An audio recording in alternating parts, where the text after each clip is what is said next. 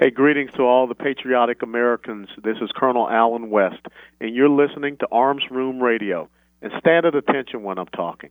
Hey everyone, this is Mike from Arms Room Radio. Do you have a CERT SIRT laser training pistol? If you don't have a SIRT laser training pistol from Next Level Training, then you're wrong and probably ISIS. But you don't have to take my word for it, but you better listen to what Major Bill has to say. This is Major Bill, the Chief Law Enforcement Officer of Arms Room Radio. Do you want to get your daily trigger pulls in? The SIRT laser training pistol is how you get your daily trigger pulls in. Get one now at nextleveltraining.com or you're just not a real American. That's nextleveltraining.com. Tell them the guys from Arms Room Radio sent you. America!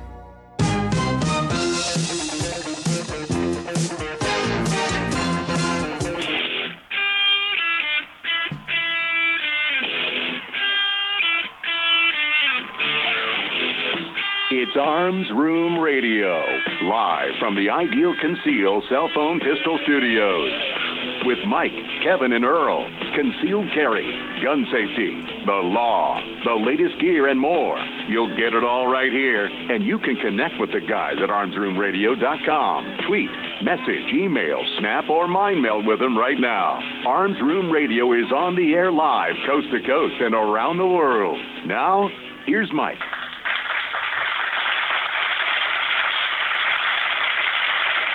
Hey, welcome back to Arms Room Radio, coming to you live from the Ideal Conceal Cell Phone Pistol Studios. My name is Mike. I am your uh, your, your your host, your guide, your I don't know, guy, the guy that talks first. I guess that's about it. and most. That's about it. Well, well, we get a little, get a little, get a little bit of the most. I I'm, that. I'm bringing in some handcuffs. That'll shut you up. hey, I can't talk. Uh, hey, we promise to bring you all things gun, all the gun time.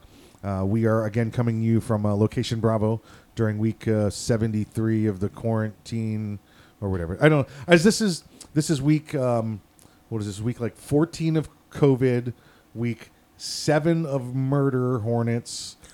week three of riots. I, for- I forget. I don't know. I, I've got them all confused now. What, what Yeah, week this just- actually is? It Yeah. all just starts to run together. Yep, yep, exactly right, exactly right.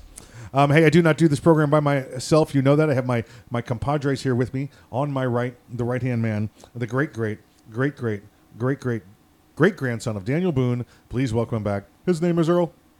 Dr. Corporate, approved memos, leader workshop, remember birthdays. Ah, good to be back. Good to be back. It's always a pleasure to have you here, sir. How are uh, how are things going in the world of Earl? Going very well. Doing good. Keeping busy. You uh um you're you're out there driving the truckster, driving Yep. the truckster every day. Listen, I, I know we've got a story, and we're going to be talking about it. Um, uh, maybe this segment, maybe uh, maybe later on in the program. I don't, I don't, I don't know. We'll see how it goes. Whatever works out, works out. But we're going to talk about, uh, you know, driving in uh, these uh, the, the land of protests or the land of uh, Chaz or wherever it happens to be. And It's something that most people don't think about when they say, let's defund the police. Okay. What are you going to do when the shelves start running bare? yeah, Because nobody in an 18 wheeler is coming in to make a delivery. yeah, no, exactly, exactly right. Yeah, you can, uh, you can, you can go. Uh, I guess raise your own crops and your own. Uh, Knock yourself out. Right, as long as you don't bring the homeless community in from Seattle and they steal all your food. And then you call out and say, Does anybody know how to make crops grow faster? Did you Uh-huh. see that? Yeah, yeah. Does anybody know how to make these grow in like maybe a couple of days? really? We'd like to get all of our groceries to grow out of the ground. So, you know, I did I don't even know how to farm Doritos. I don't even know how to how do you do that? I don't know. I don't know How do you plant tacos? Oh, that's it. Oh boy. Yeah, that's craziness, craziness. The vegan ones. I figure it's the vegan ones that come out of the ground now. It's not regular meat tacos. It's gonna be a vegan taco that comes out of the ground. So, um, hey, on our left, the uh, the courtroom assassin, the legal ninja, maximum effort attorney Kevin Maxwell.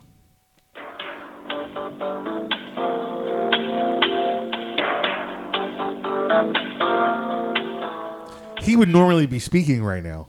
Yes. But he's got uh, listen. He got he got a case pop up. Um, he was telling us that it was a, I think it was a, it's an out of state case. I know that. Uh-huh. And uh, evidently, there's in that state there. There's uh, all the attorneys they have in that state, and I don't want to say which state because we got listeners there. But none of those none of those attorneys are as good as he is. They're slacking. They're slacking. So he's going over there with the. He said something about a hammer and a bag full of sack full of doorknobs. He yeah. was- he was- Which one do you want me to hit you with? uh, what are my options again? So he's he's going over there to take care of all, all of that nonsense. So, um, listen, we're going to get you uh, some good program uh, we've got for you here, and um, but uh, But first, we're going to give you some statistics. Oh, statistics. Listen, I was talking to um, two of our uh, uh, frequent guests, you know, uh, people in the biz, you know, so to speak. And uh, Eh, uh, we, uh, we get them to call in we ain't, when we ain't got nobody better. Exactly, exactly. Uh, and it was it was midweek, and I asked them. Uh, I had them on the phone. Uh, we, were, we were doing a late night conference call, planning some uh, future shenanigans. I'm sure. I don't know. Smoking and joking, huh? Exactly right. Exactly right. And uh, I said, uh, "Listen, I'll give either one of you a hundred bucks right now if you could tell me what country is the number two most listened to country uh, that uh, Arms Room Radio is listened to in." And uh, they just you know completely off. I mean, like like half a world away kind of stuff. And uh, I remember we gave it the week before. Oh, yeah. So I got to tell them, guess you guys weren't listening the other day, huh? Buddies, pals. You know? Way to help me out Yeah, there. Exactly. Uh, last week it was uh, number two was uh, week or country number two was Cambodia, Yep. and uh, you and I are still sitting here scratching the heads trying to figure out. Why Cambodia? I don't know, you know, uh, expatriates, something like that. I, I don't know. I have no idea. No, No idea. telling. No idea. People on vacation, maybe our kind of people go to you know, or, you know, the gun crowd. Maybe it's a big Cambodia thing. I don't know. you know. I have to, I have to admit, you know, I, I wouldn't be against going there. No. Though it's not my first choice. No, no, just no. just from there's a lot of other places I'd rather see, but Yeah. you know, it's you know, it's part of this world. Right, Sure. you right. know. Money no object or whatever. Sure, I'd love to go check it out. I mean, listen, there's some great countries out there I want to see. Listen, I want to go back to Italy. I want to go back to uh, you know to Germany. I want to see Miami again one day. You know, I want to, I want to check that out. See what that's what that's looking like these days. It's only three and a half, four hours away. I know, but it's still you know it's a pain in the butt with, the, Yeah, yeah. all the checkpoints and you know. Oh, yeah, yeah. yeah, yeah. Uh, so number one this week again, still oh, holding of steady. Of course, of course. USA, USA. Still, still holding steady. The old U.S. of A. Uh, number two, the the UK. Oh, You get the UK going on. Number three, our, our friends in the Great White North up in uh, Canada. Eh? Oh, Canada. We've got them. We've got them going on with us. Uh, number four, and I'm a little worried because Kevin's not here this week. Number four, the most listened to country that Arms Room Radio can be heard in is the Russian Federation. Utro. So maybe he's out there, uh, you know, Ah. making deals Yeah, and calling yeah, up Uncle Victor know. up. You know, you know. I know a guy. I know a guy. I know a guy. Uh, let's see. Number number five is uh, is is last week's number two. They slipped a little bit. Ah, Cambodia. Okay. Cambodia. Okay. And then we get down into a, uh, you know, a couple we've seen plenty of times before: Germany, Spain. Thank you. Number six and seven. Number eight, Belgium.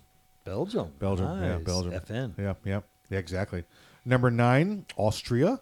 Ah. Don't think I've seen Austria pop up on here Ah, before. Maybe they've heard us talking about Glocks. Oh, that's it. Oh, Gaston. Gaston. Hello, Ga- Ah, Gaston. he's Al- listening. Hello, hello, Gaston. so I wear a size uh, whatever. I wear a Whatever. size Glock 21, Gen, Gen 4. That's what I wear. All of them. Yeah, that's. Um, in uh, in Kenya is number 10. Kenya. Okay. Kenya. So Yeah, that's another head scratcher. that's another head scratcher. But uh, thank you for listening in Kenya. Kenya. Yeah, it's Yeah. a great, great, great place. I guess if you're no complaints. unless you're trying to get unless you're listening to us trying to get advice advice to get out of Kenya. I uh, got nothing. Yeah, I got nothing. I got nothing. Uh, let's see. I know where Kenya is located on the continent. I would say go west. Okay. Go west, and then try and hire up a boat north. Let's just say that. Do that. Do that. Alrighty then. So we've got uh, we've got a special guest coming up on us uh, uh, next next segment next segment, and uh, we'll see how long he sticks around for. You know, one segment, two segments. You know, however long we can uh, guilt him into staying. uh, we have Usually works pretty good. we, we have not had him on the program before. Uh, looking forward to Oh, fresh meat, huh? Yeah, looking looking forward to having him on here the first time. It's uh, uh, we'll give him a little, little bit of an intro now before we get back for next segment. Um, uh, Representative, Florida Representative uh, Anthony Sabatini. He's a, uh, a Republican out of the central portion of Florida in the Lake County area. If you know the state of Florida, uh, if not, it's uh, it's it's it's uh, it's, West. God, it's God's country. West Central Florida. Yeah, West Central Florida. There you go. Uh, so we'll have him when we get back on the program. Until then, please exercise your Second Amendment rights responsibly, and I'll see you. Uh, we'll see you next segment here on the program.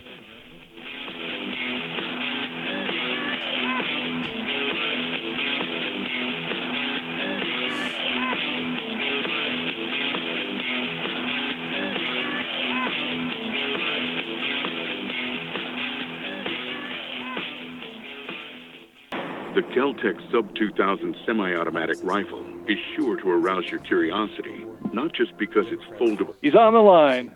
Got it. because it can take most popular handgun magazines. So, in that one millionth of a second, when innovation ignites performance, curiosity turns to pure adrenaline. Innovation, performance, Keltec. See more at keltecweapons.com. Ever want to accessorize your tactical rifle? Then you want the tactical excellence of GunTech USA.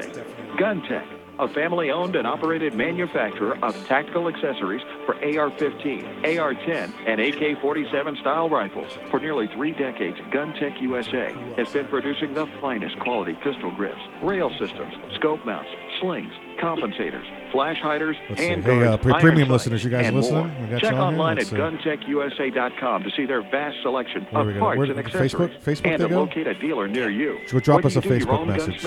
or you Or post it on our page When if you can hear us customizing your tactical rifle, listeners. insist on tactical Let's see if I can excellence. see who's here. Insist on GunTech USA parts. GunTech, a proud supporter of the Second Amendment and friends of Arms Room Radio. Check them out online today at guntechusa.com. That's G-U-N-T-E-C Gun Tech USA, defining tactical excellence for over 26 years. Boundary Oak Distillery. Do you love bourbon? Boundary Oak Distillery. Do you love whiskey? Boundary Oak Distillery. Do you love America? Boundary Oak Distillery. Then you'll love Boundary Oak Distillery. With names like Patton Armored Diesel, Sinful 69, and Lincoln Straight Bourbon, you can't go wrong. Boundary Oak Distillery. Located in the hills of central Kentucky, Boundary Oak Distillery is the first licensed distillery in Hardin County since Prohibition. Boundary Oak Distillery. Boundary Oak Distillery is a proud supporter of military service members and their families. Boundary Oak Distillery.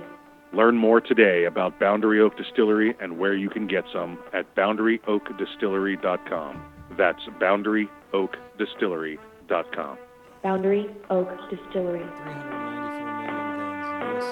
It's the Bill of Rights, not the Bill of Needs. One minute. Founder of One the Second minute. Amendment Foundation. When someone says we don't need that kind of gun, remind them the founding fathers determined what rights our Constitution should protect. There's a world of difference between rights and needs. It is not the function of government to tell us what we need or what we don't. Certainly, no one needs an assault rifle or a Saturday night special, or for that matter, no one needs a Corvette with a high capacity horsepower engine capable of speeds to 150 miles per hour. But in the hands of honest, responsible individuals, we have the right of choice. We have the right to read books others don't like. We have the right to listen to any radio program we choose. We have the right to dress the way we want to. We also have the right to own firearms of our choice. with, So the uh, next time someone tells you you don't need quo right something, now. tell them HBO it's the Bill of Rights, not the Bill of Needs.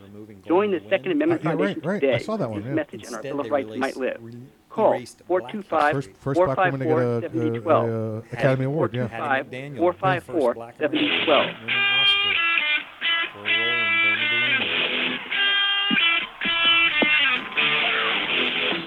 You're listening to Arms Room Radio, live from the Ideal Conceal Cell Phone Pistol Studios. If you want to talk to the guys, go to armsroomradio.com and find out how. Arms Room Radio is on the air live, coast to coast and around the world. Now, here's Mike. The following segment of Arms Room Radio is brought to you by Boundary Oak Distillery. Do you like bourbon? Do you like America? Then you'll like Boundary Oak Distillery. Go to boundaryoakdistillery.com to learn more.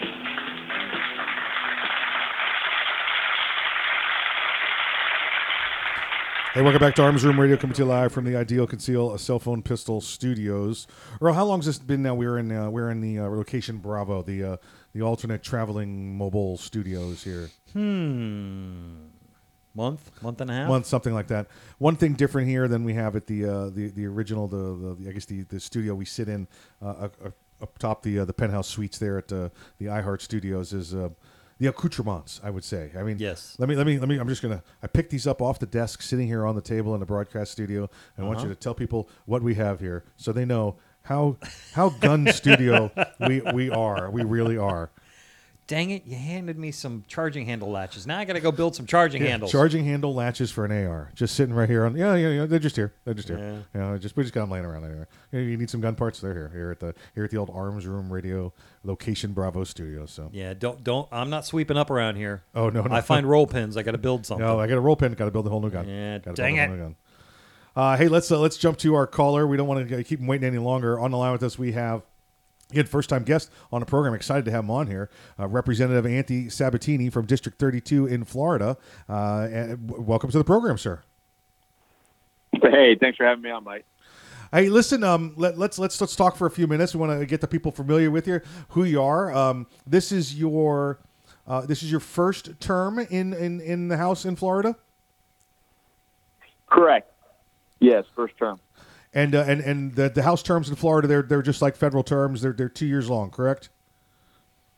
Exactly, two years. I just finished my second session, uh, but first term. Okay, okay. How uh, how is the how is the reelection campaign going so far?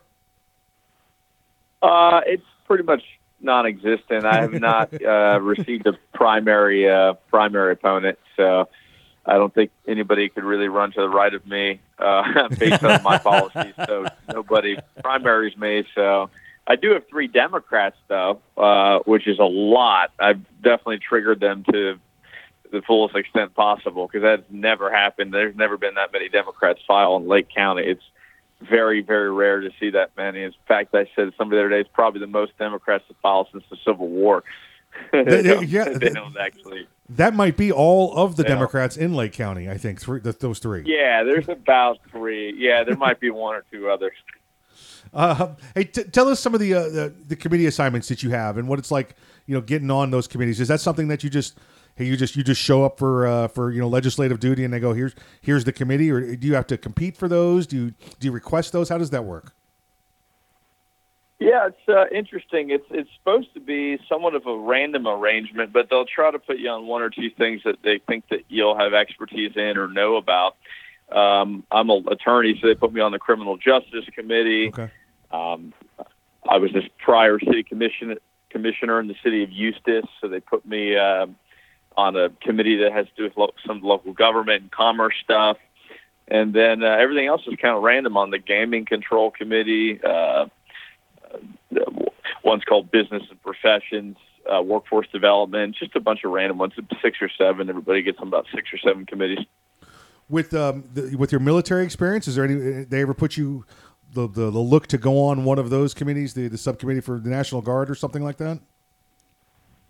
Well, there is one committee called Local Government and Veterans Affairs. Ah, I'm actually not on that committee. Okay. But once again, it's just kind of a random arrangement. There are a couple veterans on there, but you know, there's a, there's quite a few who are not on there too. So they just you know, they try to they try to squeeze you in, but Understood. Understood. Let's let's get down to it though. Let's let's let's talk some guns. Let's uh, the first thing we got to do because this is what we ask everybody and everybody always wants to know this. Which which what's your carry gun? What's your what's your everyday gun? If you if you didn't have to deal with signs, if you didn't have to deal with the nonsense of it, what would be the gun you'd want to carry every day? Well, I carry just a little 380 just because it's so convenient. It's a Kahr 380. Oh yeah. Um, Yeah. The reason, I, yeah, it's it's light. You know, it's not the best 380 out there, but it's it's certainly one of the. I think probably the smallest. Maybe a Keltec is the same size, but I picked it up because I was looking for a new carry gun last year, two years ago, and uh, my good friend Kerry Baker, who I'm sure you know, he was a first sergeant in the National Guard for 30 years. he sir. actually owns the, longest continuously owned uh, family gun store in the United States, believe it or not, um, tracing all the way back to the 19th century. Um, anyways, uh, he- I asked him. I was in there looking. Yeah, yeah, yeah, because his family actually purchased it when it was a Colorado uh, firearm store, and they just moved it, kept the name and everything else. So it's still continuously. That's uh, pretty cool. owned. But he, I, yeah, yeah, it's great. Yeah, it's over at Mount Dora. Check it out. Um, well, it's right right between Mount Dora and Tavares. I think it's technically Mount Dora, but Right. Old 441. But uh, I asked him what he carried, and that's what he carried. So I just told him, okay, well, if it's good enough for you, yeah, give me one too. So that's what I carry for the most part. Listen, they're great. Listen, as long as you conceal it, it works in your hand. It feels good. It's great. And and uh, you know the we all know that the everyday carry gun is just the gun that you carry to get you to your other guns. Well, You know, it's- you, you know what the best Exactly. Yeah. I mean, I have a little AR-15 in the house, but you know, I had the I have the 380, and that's what I carry.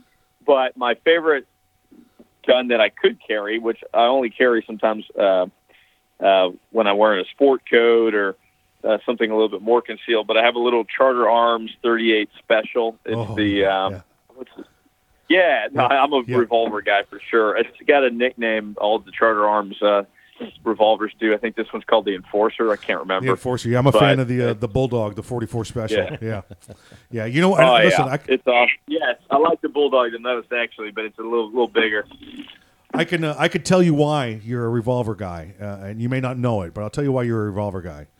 You're you're a revolver guy because you, you're from Long Island, and that's that's that's that's the land that's the land of revolvers, New York City and then Long Island. That's, that's Long Island? That's it. That's where that's where everybody carries a revolver. That's the guns. That's Because- right. Because uh, that's, be- that's probably true. Yeah. because there's no magazine size restriction on a revolver. you know, that's something that That's uh, that's something that our, our, our brothers and sisters behind enemy lines up in New York have to deal with all too often is magazine size restriction because we know magazine size restriction Yeah. saves lives. Yeah, yeah. You know, we're you know, Yeah. Oh my God, it's insane. no, that's a good uh, that's a good slogan. To use that behind enemy lines. It's it's sad but true. It's it feels like. Uh, that's what I feel like. You know, it, it must be like for those guys that can't even own the most commonplace it's you know we you talk know type of firearm. That's you know, listen, I'm, I'm I'm from I'm from the same place, just a couple miles away from uh, where you were in in, uh, in Long Island. So don't worry about it. But I, I get it. You know, this you got to have a permit to go look at a gun. You have to have another permit to hold the gun. You have to get a permit to purchase a gun. And then you have to have another permit to conceal the gun. It's a four permit process up there. It takes a year long to, to get a firearm. There's there's people that are in business up there strictly to help you maneuver the process of purchasing a firearm, and they make their living off of that. It's it's it's absolutely crazy. sad. It's absolutely crazy. Um, let, let's talk about the guns you could carry. Uh, a lot of that we're limited to down here in Florida because we don't have an open carry law. I mean, we have very very limited open carry. We do like fishing, hunting, that kind of stuff. But we're one of those five states that doesn't have open carry, and I know that's that's something that Florida's been looking and pushing and dealing with uh, for for for many many cycles now, and, and we see it brought up every cycle and shot down every cycle. What what's it going to take? And, and, and we're I'm going to ask you for the short answer, and then we can expound on it because we're looking at a, a break here. What's it going to take in the House now? To, because there's a lot of Republican resistance I've seen to firearms to get to get the House start talking about getting Second Amendment rights back, when, Florida used to be one of the top pro-gun states in the country. Well, I put it like this. So I, I filed constitutional carry last year, which is open carry plus permitless carry. You know, no permit whatsoever. Mhm. You know, unless you're a felon, pretty much anybody could have a gun. Correct, I filed. right. That was the first time anybody's ever filed that. And a lot of people say, "Well, why'd you file?" I'm like, "Well, it's never been filed, and we need to shape the conversation." The thing Yep. is, we need to shape the conversation Right. and the narrative in Tallahassee, in other places in politics. If not, then people think that any uh, very simple Second Amendment uh, bill is is controversial or too crazy. Like before I got elected, the big bill was uh, a very inane bill that got filed. Um, it was about if, if a church, which you're obviously allowed to carry in because it's private property, is Right. attached to a school, it clarified whether you could or not. Well, first of all, there is no real issue there. You can. You can. It's part of the church. You're good to carry there. Right. But if, if that's like the most aggressive Second Amendment bill that's being filed, which is really just a property rights bill, then people are going to start. They're not going to be thinking about the Second Amendment in a, in a bold way. So I think it, these these bills need to be filed. So back to answering your question about open carry, the fact that open carry wasn't filed until last year makes me think that most people are look, viewing it in Tallahassee as a controversial subject again, which they wouldn't. And I think after the break, I can probably go a little bit more into what what it's going to take. But in That's perfect. Yeah, that's next Yeah, that's perfect. Let's do that after the break. Uh, we'll be right back after the break. Listen to us. We got Representative Anthony Sabatini on the line. You're listening to Arms Room Radio. Stick around.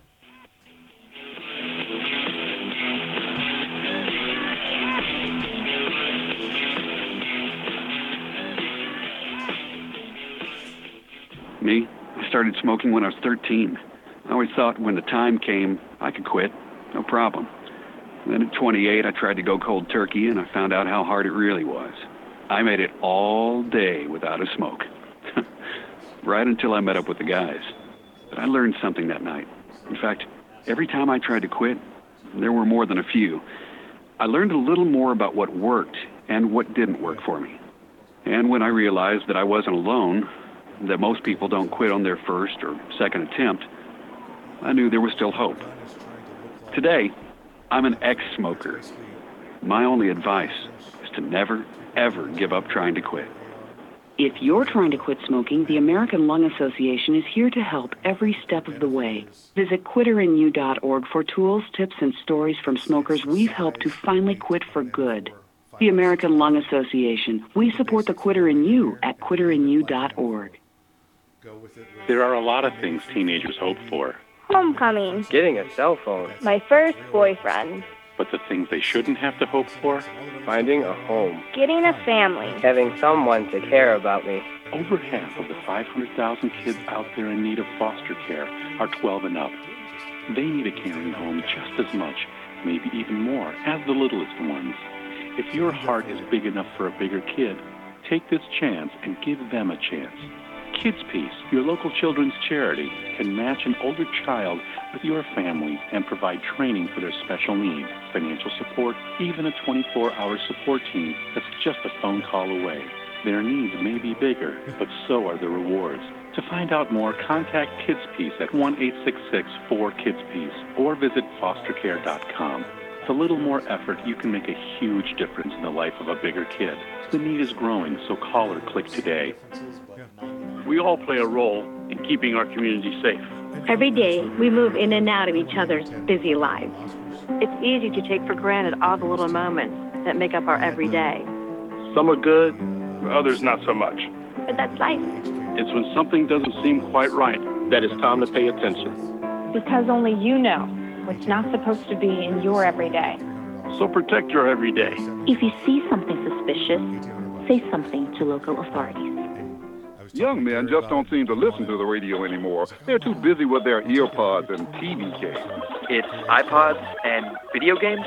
Whatever. Point is, young men are probably not listening to me right now, but they will listen to you. So I need you to remind them to register with Selective Service when they turn 18. It's an easy way to keep the door open to important benefits like college loans and government jobs, and it's the law. So please feel free to remind them to go to sss.gov or any post office to register. I heard that.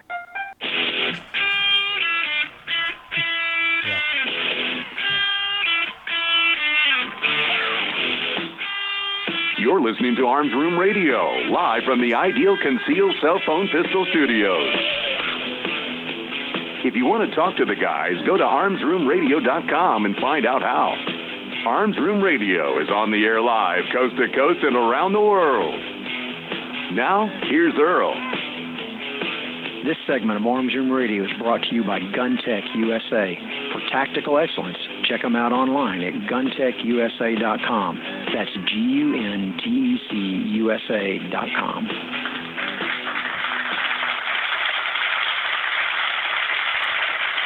Hey, welcome back to Arms Room Radio, coming to you live from the Ideal Conceal Cell Phone Pistol Studios, location Bravo. Earl and I just sitting here talking guns. What what Yeah. our ne- what the next gun is because we're talking with our guest about guns. So we're going to talk guns while on a break. I mean, it's a gun show after all. Duh. uh, let's welcome back to the program uh, Representative Anthony Sabatini from Florida's uh, 32nd District out of uh, Lake County, Florida. Welcome back to the program, sir. Thank you so much. Hey, before we went to break, we were talking about, and and, and it was perfect timing, um, the difficulty that, that Florida's had in the past, where nobody's put forth major legislation to, and I hate to word it this way, to re to re-expand or re-grasp uh, the gun rights that we've had taken from us here over the past couple of years. And and you brought up open carry and constitutional carry. Absolutely. Um, yeah. So, yeah, your question was, what's it going to take to get those things passed? Permitless carry, you know, constitutional carry, and, and of course, open carry. Open carry got filed as a standalone bill a few years ago, and that was the closest we ever came to getting it done. Uh, a state senator named Greg Steube, he's now a county, uh, he's now a congressman, uh, uh, former army officer, and and, and the true pretty pretty much the, one of the best conservatives in the state, if not the Congress. He he got it through pretty pretty well in the House, and then when he got to the Senate, he filed it. But it came down to just a couple weak senators in South Florida, some Republicans that were really just RINOs that um, you know the Second Amendment, like a lot of issues, they're willing to flip on if they think that uh, it wasn't popular that day. And you know, so to answer your question, first and foremost, you know, people need to be very careful about who they're sending uh, to Tallahassee or D.C. because you could send a Republican who is identical to a you know, Democrat or a liberal uh, on gun policy, and you just not know. Of course, they're going to tell you that they're you know all about freedom and liberty, but you know when they vote, uh, it would be the last thing on their mind. And we saw that in Tallahassee a couple of years ago when they passed massive gun control Right. the year before I got elected Right. which I've co-sponsored the bill to uh, get rid of that gun control to repeal all of it. Uh, both years I've been in Tallahassee, both years that repeal bill doesn't even get a committee hearing because uh, the powers that be are still there, and they're very proud of their gun control. So they don't like they don't they really don't like the fact that we even filed the repeal bill. They're very angry about it, but well, it's the, it's the right thing to do. It's the Constitution, but anyway, so to answer your question first, you got to be careful who you're sending to Tallahassee. Second of all, we need to widen our lead as Republicans. I know your show's not a purely partisan show, but I can kind of give you like the political, Sure. Yeah. you know, Please. inside baseball, what's happening. It, it's right now. It's twenty. It's forty senators, and the the House is not an issue. I'm in the House. The House is good. We would pass it out of the House. We'd probably it would probably be very controversial, but it would it would get out of the Florida House of Representatives, even with the current leadership. Okay. Um, the leadership was better a few years ago, but we could get it through. The Senate, on the other hand, is divided 23 to 17 Republicans versus Democrats. We have the Senate, but we really only have a few extra seats. Two of those Republicans um, are on their way out, but they were truly moderates. They voted with the party maybe 50% of the time. They were uh, very liberal on a lot of different issues, and both of them were from South Florida. Other Republicans will, from North and Central Florida will talk like they're conservative, and some of those are the ones that got, you know, pushed over and uh, uh, failed and really caved on us when it came to the Marjory Stoneman Douglas gun control a couple of years ago. Right. Right. So, so what we need to do is win more seats. And what's happening now is we had a Supreme Court that was very liberal for a very, very long period of time. We did. And with this new governor, we were able to move uh, some new, very conservative Supreme Court justices in those positions. And the, the the relevance of that is when we do our redistricting next year after the census is finished and we rewrite the Senate seats, this Supreme Court will be more willing to keep up and to um, approve of the maps that the uh, legislature has to draw for the new districts. Whereas the old court that still had the liberals on it, Right. no matter how you drew it, they would strike it down as unconstitutional and literally, literally write the maps themselves. The League of Women Voters submitted a map in 2014 during litigation with the Florida House and Florida Senate that the Supreme Court obviously preferred. They were a liberal body at the time, and uh, that became the Senate map. And what that did is it took us down from being 25 senators to 15 to 23.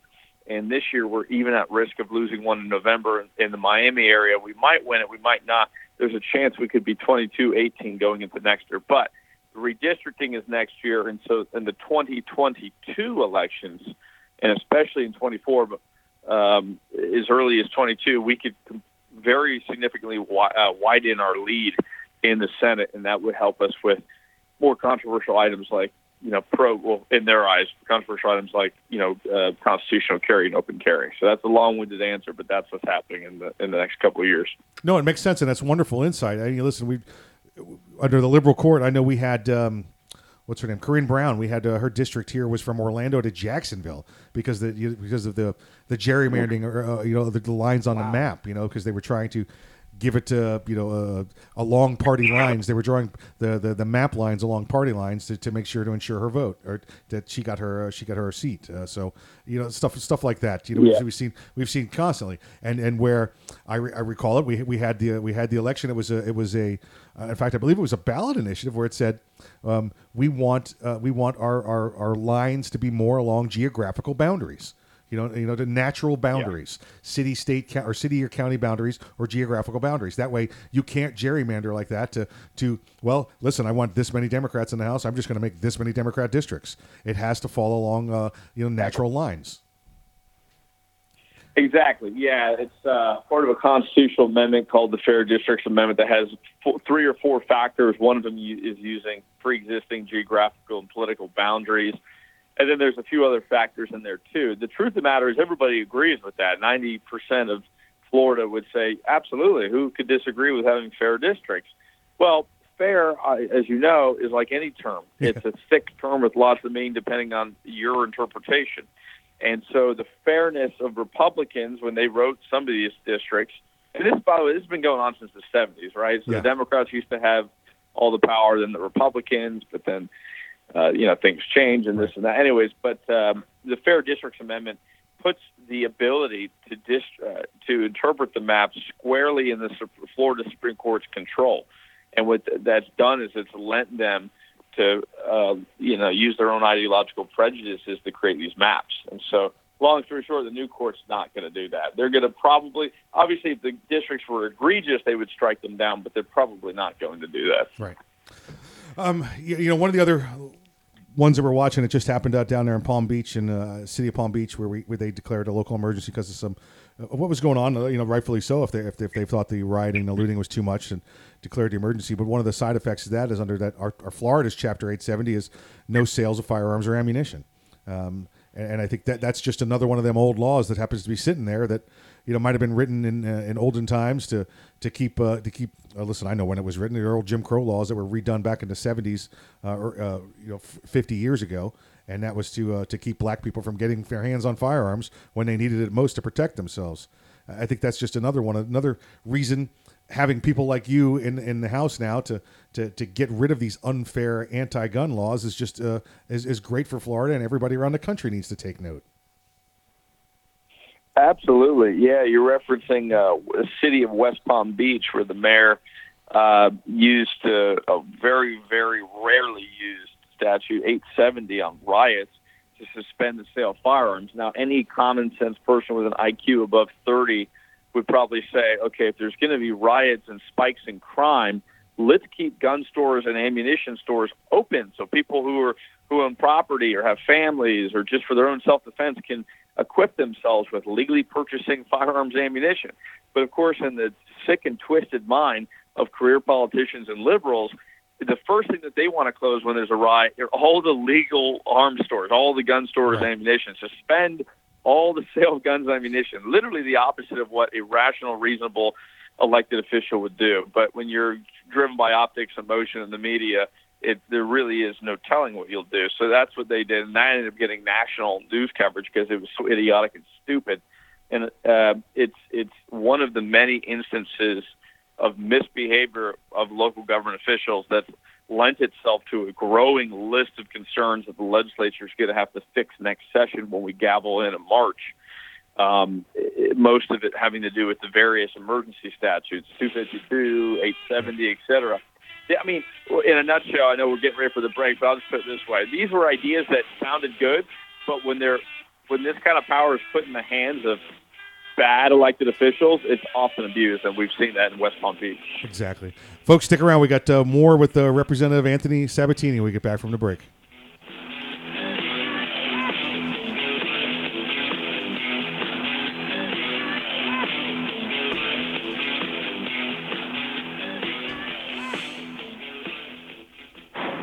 The Keltec PMR 30 is no run of the mill 22 Magnum lightweight pistol, not with its unique hybrid blowback system and 30 round magazine. So when you get a rush from that one millionth of a second, when innovation ignites performance, brace yourself. There's 29 more. Innovation, performance, Keltec. See more at keltecweapons.com. Hey everyone, this is Mike from Arms Room Radio. Do you have a CERT SIRT laser training pistol? If you don't have a SIRT laser training pistol from Next Level Training, then you're wrong and probably ISIS. But you don't have to take my word for it, but you better listen to what Major Bill has to say. This is Major Bill, the Chief Law Enforcement Officer of Arms Room Radio. Do you want to get your daily trigger pulls in? The SIRT Laser Training Pistol is how you get your daily trigger pulls in. Get one now at nextleveltraining.com, or you're just not a real American. That's nextleveltraining.com. Tell them the guys from Arms Room Radio sent you. America. Thank you for calling Next Level Training. This is Jen. How can I help you today? Hi, Jen. This is Mike. Is this the home of the Next Level Training CERT SIRT training pistol? It sure is. Jen, do you have military discounts? Of course. How about law enforcement discounts? Law enforcement and military always receive 20% off with Next Level Training. Wow, that's awesome. What about if I'm an instructor? We also have specific packages designed exactly for instructors. Jen, what if I want to buy a lot of them all at once? Yeah, we offer volume pricing Are the SIRT pistols made in America? right here in Washington State. Do the SIRT pistols have a warranty? All of our SIRT training pistols come with a one-year warranty. How can I purchase one? You can purchase one online anytime at nextleveltraining.com, or you can purchase one over the phone with me. Jen, can you answer one last question for me? Yeah, Will you go to the prom with me? not a chance. Thanks for calling, though. If you want your very own CERT SIRT training pistol, just go to nextleveltraining.com. That's nextleveltraining.com. And be sure to tell them the guys from Arms Room Radio sent you.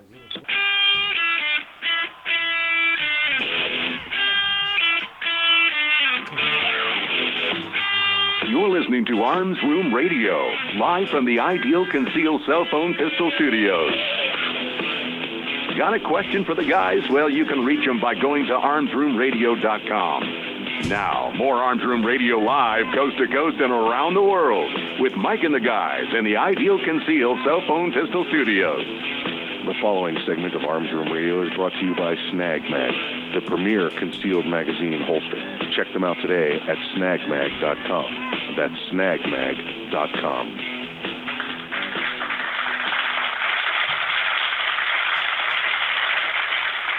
Hey, welcome back to Arms Room Radio, coming to you live from the Ideal Conceal Cell Phone Pistol Studios, location Bravo.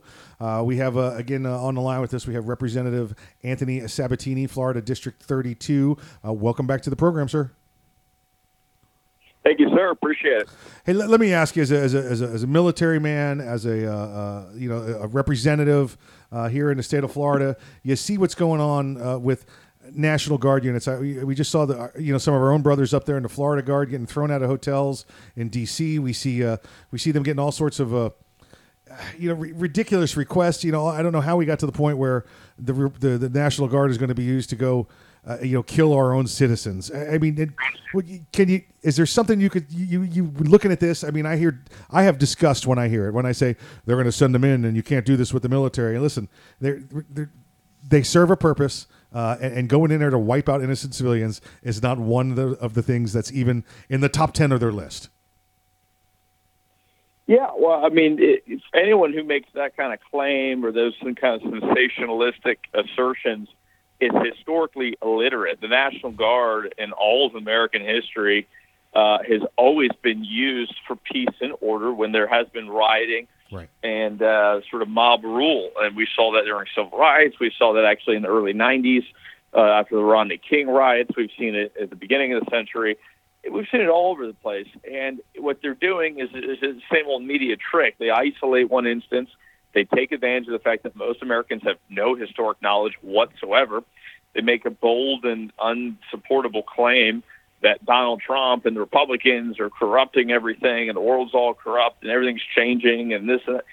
And uh, by the time people go and, and gather information, realize it's incorrect, they're on to the next sensation. So Right. uh, there's no evidence to support that. And, you know, that's why people have such respect for the military and the National Guard. It's, it's they're institutions that are not corrupted and, and you know when they're used it's it's for a good purpose and this is one of them I believe that we've seen in the last few weeks. I've seen a, a lot of stuff where our executive leadership in the military has, has tried to make some clarifications about things that have happened either around the president, with the president, uh, and, and I don't want to get into specifics of what other people were thinking. Uh, uh, you know, from your viewpoint, from what you've seen with the soldiers you're around, would you say it's a better state of mind now under this administration than it was under the last administration? Yeah, I'd say so. Absolutely. Um, you know, I mean, Trump truly loves the military. Um, the Republicans are much more uh, robust supporters of the military than than Democrats ever would be, and uh, you know, the base of the Democrat Party is is hostile to law and order and discipline and any tradition in this country. The military, like all great institutions, is based on you know a series of traditions that have been held together from generation to generation. And you know the woke left doesn't believe in any tradition. You know, they're they're Right. they they'd rather destroy everything that makes the army or the Marines or any branch of the military unique and significant. And so I think people know that without having it explained to them. And so the morale is generally higher when Donald Trump is president. I mean, he's I think that he's got the highest approval amongst uh, enlisted military members of any president Right. in recent history. Is I saw some cool polls on that actually not too long ago. Is uh is your district District 32? Are you guys in any danger of having any uh statues torn down? So I'm a very, very, very loud vocal uh, advocate of preserving the Confederate monuments. Actually kind of what I was well known for before I ran for state house because I made a tweet where I, I was it was really tongue in cheek. I said, if you don't like your Confederate monuments, just send them to Lake County. We'll take all of them. and uh, it went it got it got like a hundred thousand views in a day and ended up in national news. It was pretty funny, but um, obviously tongue in cheek. But the mer- you know what I truly believe is that they should be just left alone. And if they're going to move them, they should be preserved and put into a high quality history museum. Of course, that's not happening. They're trying to destroy them. They're trying to you know put them in warehouses. There's no funding. These radical groups saying taxpayer funds shouldn't even be used to preserve these monuments. It's it's disturbing what's happening. Um, Lake County is a county that does not have Confederate monuments and memorials, but it has enormous amount of Confederate tombstones because the county was founded in 1887 mostly by Confederate veterans, including um, Private Duncan, who's uh, uh, he won some pretty serious awards during the Civil War, and he's like kind of like the founding father of Lake County. He was our first clerk of the court for like 30 years, et cetera. And uh, you know, there's a bunch of stuff named Duncan around here, but he, uh, him, and many other Confederate monuments, including Captain Maynard Haynes, who was one of the highest ranking, he was the highest ranking military uh, Confederate officer from this part of Florida in Lake County. The bridge in Lake County is named after him. Um, they're all buried here.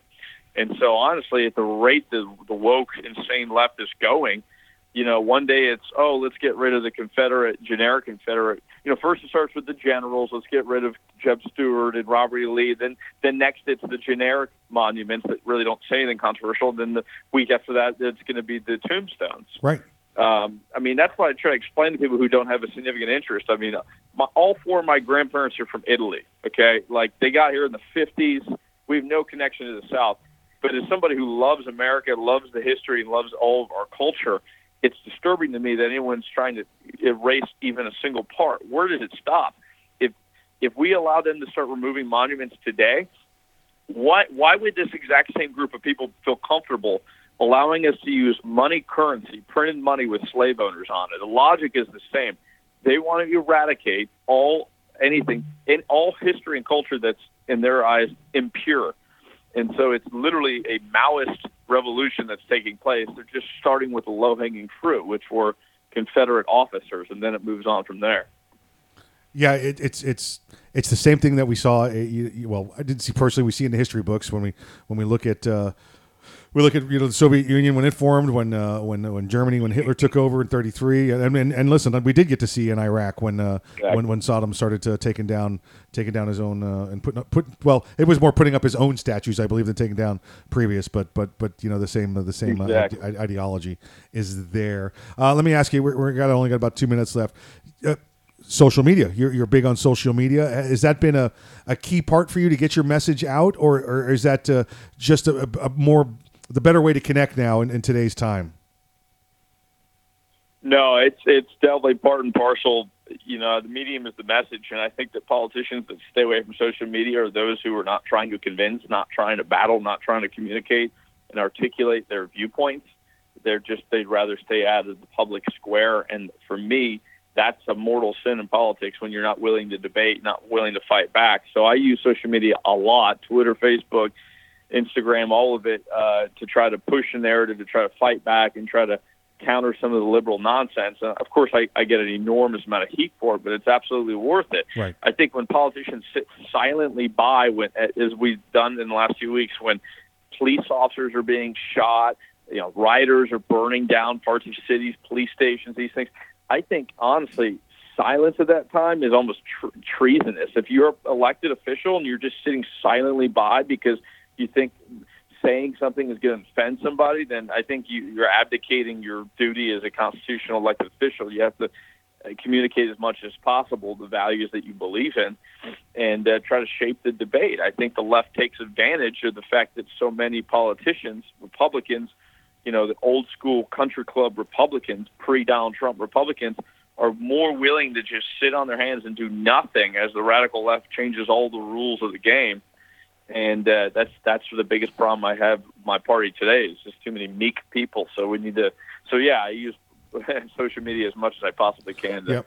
Agreed. Sort of battleground. Leaders need to stand up and lead. In the absence of uh, the void of that leadership, they'll find somebody else to follow. So you need to get out there and put your message out instead of sitting on your hands, hoping nobody's going to accuse you of doing anything wrong.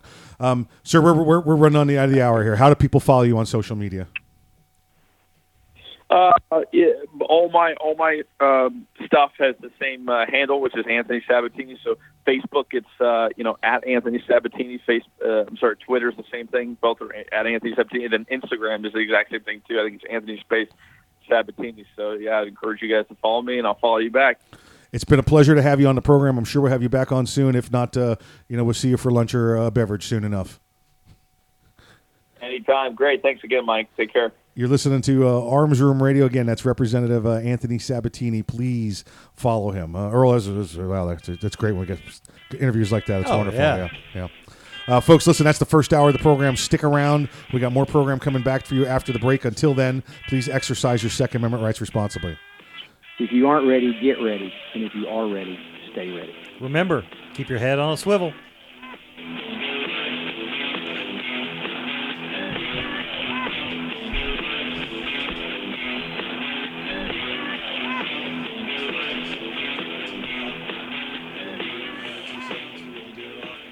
The Keltec Sub 2000 semi automatic rifle is sure to arouse your curiosity, not just Six minute break here.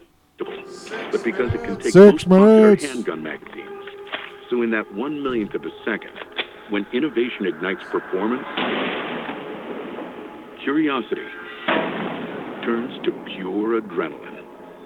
Innovation, performance, Keltec. See more at keltecweapons.com. If you carry concealed, how do you carry your backup magazine? On your belt? Loose in your pocket? Not at all?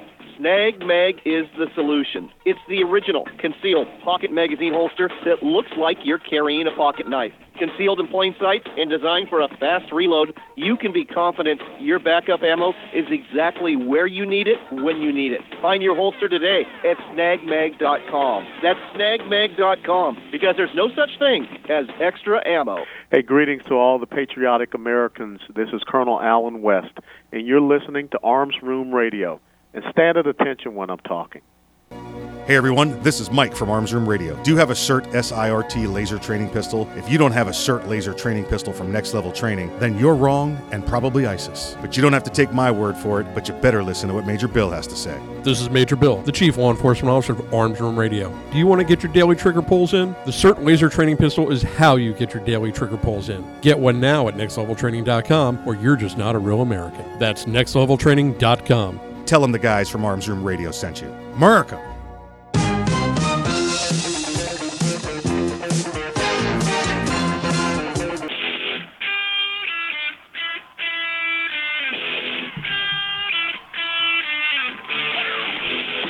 It's Arms Room Radio, live from the Ideal Conceal Cell Phone Pistol Studios.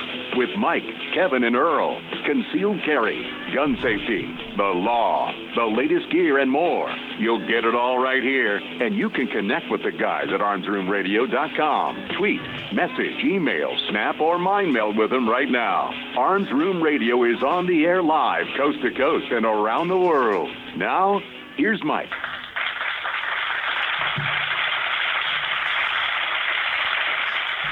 Hey, welcome back to Arms Room Radio, coming to you live from the Ideal Conceal Cell Phone Pistol Studio, location Bravo. We are uh, we are we are very glad to be back. I want to thank uh, just start off by thanking our guest last hour, uh, Representative Anthony Sabatini from uh, Florida House of Representatives. Hey, listen, we promised to bring you all things gun, all the gun time. My name is Mike. I do not do this program by myself, so let me go around the room real quick and introduce you to my fellow compatriots. On my right, the right hand man, the great, great, great, great, great, great, great grandson of Daniel Boone. Please welcome him back. His name is Earl. Approved memos. Leader workshop. Remember birthdays. Yeah, you keep trying to do it by yourself, but I keep finding you. Oh, yep. Listen, moved locations and everything. You still showed up at the door. Still showed up at the door. Uh, hey, on the left, normally would be sitting next to us is the uh, the courtroom assassin, the legal ninja, maximum effort attorney Kevin Maxwell. Folks, you've heard us say it before on here. Have juris doctor will travel. This guy gets a call, and you're his client. It's uh, it's time to go. He he does it. So uh, you know, uh, I'm sure Kevin will wherever he is. Uh, save some and embarrass many others in the, Oh, yeah. in the Oh, course yeah. of in the course of what he does because that's just how he does it. Uh, he's uh, yeah, he's he's he's the guy that you call when um, listen, nothing's working. Just Kevin still got that bag of hammers, kind of nonsense, you know. so, and, and- Well, yes, and he yes, he does. Um, listen, I did get to, on the break here. I got a, I got a phone call. I, we did get some uh, some some horrible news. Listen, you, you hear us talk about Second Amendment Foundation all the time. You hear Mr. Alan Gottlieb as one of our regular commercials that runs through here, and Alan's the Alan's the vice president of the Second Amendment Foundation. Well, the president of the Second Amendment Foundation, uh, Joseph uh, Tartaro, uh, he's he's he just passed he passed away last night. He, he, Oh, he's, no. he's uh, listen. Joe's Joe's a great guy. You know, he's a he's an Army Korean War veteran. I mean, to give you, Oh, wow. he wasn't. Okay. Joe was no, you know, He wasn't a spring y- chicken, Yeah, but- yeah, but uh, but just just horrible horrible news and and um, all our thoughts and prayers out to his family and every, all our family at the Second Amendment Foundation. Um, I don't. Yeah, that's that's one of those ones, man. How do you how do you how do you go on? Joe was a Yeah. Joe was a rock and a, and a rock a rock a legend and a rock star there. So. Um, we're, we're thinking about all of our friends at Second Amendment Foundation and, and, and all your family, Joe. So uh, prayers prayers to every one of you. Uh, let's see where are we going from here. You know what? We want. I want to talk to you about some uh, some trucking. Uh, you know, we we've seen this. We have these areas now that um, uh, you you have these rioters, these looters, whatever you want to call them. And I think the, the biggest, the easiest one to look at is uh, is in uh, Seattle. Yeah. The what Chaz. Chaz, whatever Chaz means. They've took over Yeah, Chaz. I. I do know, and this is weird. They um, uh, what you know with with all of the surveillance and everything else there, uh, you know that, that this is still a this one's this one's difficult. You've got the, the the I think it's East Precinct of Seattle Police Department there. Okay. and that that building is in that six block square area. Okay. Um, it got taken over. Now the mayor and the police chief are out there uh, pointing fingers at each other, like, "Well, you didn't fight hard enough. Well, you told me to let it go. You told me not to fight for it." That that kind of nonsense is going on. And the and the governor has no clue of what's exactly going on. right. Yeah, Inslee, Inslee might as well be Outsley because Yeah. he's he's gone. I know that they went in, and of all things, they stole the toilets out of the police station. The the toilets? Yeah, yeah. I- Not, I- we're- not the toilet paper. To- no, not toilet paper, the toilets, the toilets, yeah, yep, yep. Well, they, just wanted to make sure the cops didn't have anything to go on. Exactly right. ha! There Beat you you go. to it. Oh, I was beat you to it. That was a big old meatball. I wanted to see if you were going to take it or not. I actually want to thank our producer Tom for that joke. I got that from him earlier in the week. Uh, but let's talk about trucks going in there. I mean, as a driver, as a delivery driver, uh, I mean, I, you know, whether it's UPS, FedEx, or, or, or the bigger the bigger uh, freight companies, if you get a delivery and it's got that address on it, you're not going in there, are you? Hell no. uh-uh. No. Uh-uh. There's you know nothing is you know there there's no you know illusion Yeah. of guarantee of safety and security. Yeah. No. Uh-uh. It's it's. Um, let me ask you this: If you, I, and there's a couple of different, for instances, I've seen here, and I don't want you to give up, uh, you know, uh, any any work orders or whatever they're talking about that you know that you're not supposed to talk about. Um, if you're driving down the road, um, and you had no forewarning that there's going to be a mob there, there's going to be a crowd there. Mhm. Um, and we've talked about this a little bit. We need to, I guess, just specify a little bit more. Uh, and, and all of a sudden, this crowd just surrounds your vehicle. Again, this is not, man. I'm a I'm a trucker and I'm going to go flatten some people. I'm not talking about anything like that.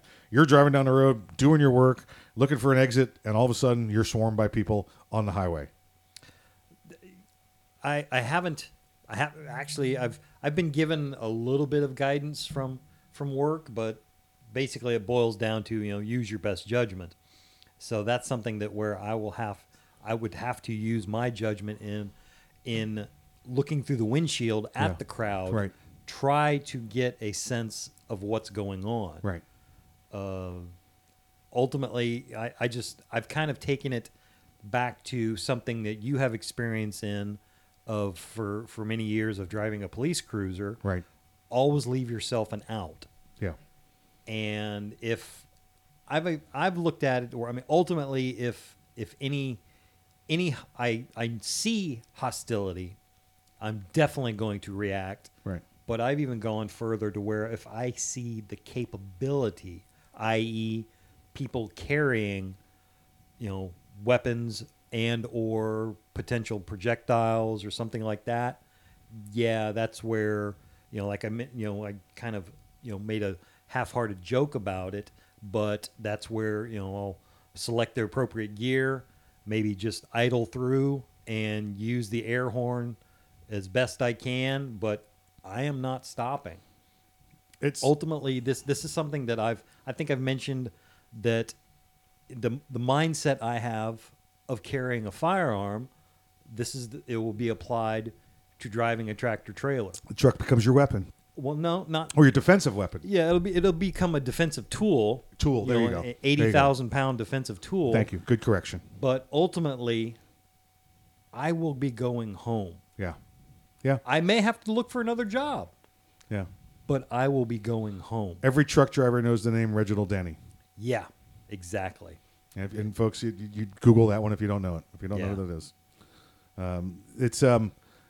Listen, I'll say this again. You know, and I'm, I'm not the lawyer in the room. Obviously, Earl's not the lawyer in the room, but um, uh, we we both teach you know the firearms cl- courses, and the, what we'll say for vehicles, privately owned vehicles, is when they attempt to break the glass or put their hands on the doors and open the doors. That's that's when it's now it's a felony. Now it's attempting to burglarize your vehicle with you in it. That's an occupied burglary. That's an attempted carjacking. That's when the use of force to be able to defend yourself comes up. Maybe it's not pointing a gun at them. Maybe it's putting your foot down on the gas pedal. Yeah, I'll say that's that's smashing that big pedal on yeah. the right. Yeah, exactly right. Hey, you're listening to Arms Room Radio coming to you live from the Ideal Conceal Cell Phone Pistol. Cell, cell phone system, Da, da, cell, da, da, da, cell- da. cell phone pistol studios. Location Bravo. We'll see you after the break.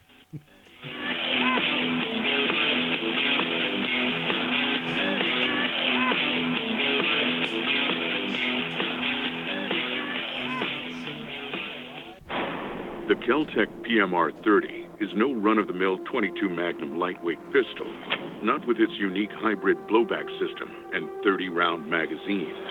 So when you get a rush from that one millionth of a second, when innovation ignites performance, brace yourself. There's 29 more.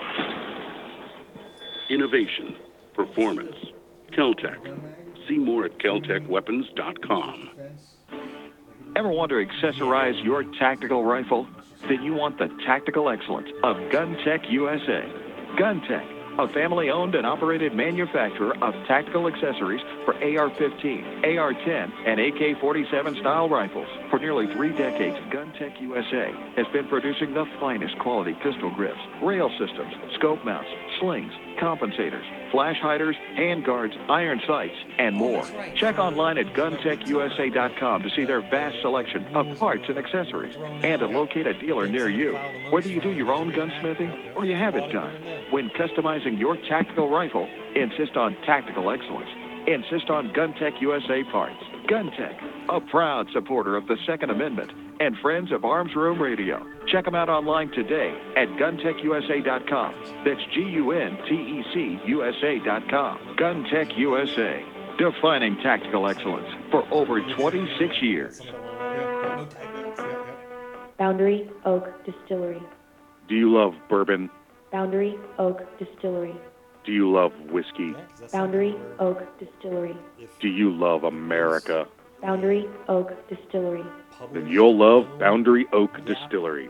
With names like Patton Armored Diesel, Sinful 69, and Lincoln Straight Bourbon, you can't go wrong. Boundary Oak Distillery. Located in the hills of central Kentucky, Boundary Oak Distillery is the first licensed distillery in Hardin County since Prohibition. Boundary Oak Distillery. Boundary Oak Distillery is a proud supporter of military service members and their families. Boundary Oak Distillery. Learn more today about Boundary Oak Distillery and where you can get some at boundaryoakdistillery.com. That's boundaryoakdistillery.com. Boundary Oak Distillery. One minute, back in one. It's the Bill of Rights, not the Bill of Needs. You heard Trump is supposed to give a have a rally out in uh, was it Tulsa or Wichita? I did hear that. Yeah, the, the day after Remind them, Juneteenth or whatever it is. Yeah, they got a request from 300,000 people for tickets. It is not the function of government to tell us what we need. Yeah, he's not popular at all. I mean, no one needs an assault Yeah. rifle or a Saturday night special, or for that matter, no. And how many of those people were uh, uh, surveyed in these uh, polls that they do? Honest, responsible individual. Well, that'd be none. You have the Yeah, right I of would say probably not a one You have the right to read books others don't like. You They have the only right do these listen to any poll surveys in San. Francisco and you have the right to dress the way evidently we want Albany, to. New York. You also Well, have the right probably to own ask you, are you Republican or Democrat? So the Democrat? next time Okay, someone tells thanks. you We wanna- you don't we need wanna talk to something, you. tell Yeah, them Republican? it's the Bill Yeah, of Rights, along. not the Bill of Move along. Nothing to Knowing see. the Second Nothing to see here. Move along. Ten seconds. Might live. Call You're not 425 representative we're looking 454 for. 7012. That's 425 454 You're the 7012. citizens we're looking for.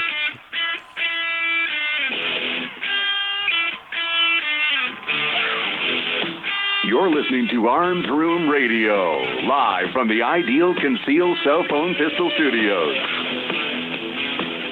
If you want to talk to the guys, go to armsroomradio.com and find out how. Arms Room Radio is on the air live, coast to coast and around the world. Now, here's Mike. The following segment is brought to you by Boundary Oak Distillery.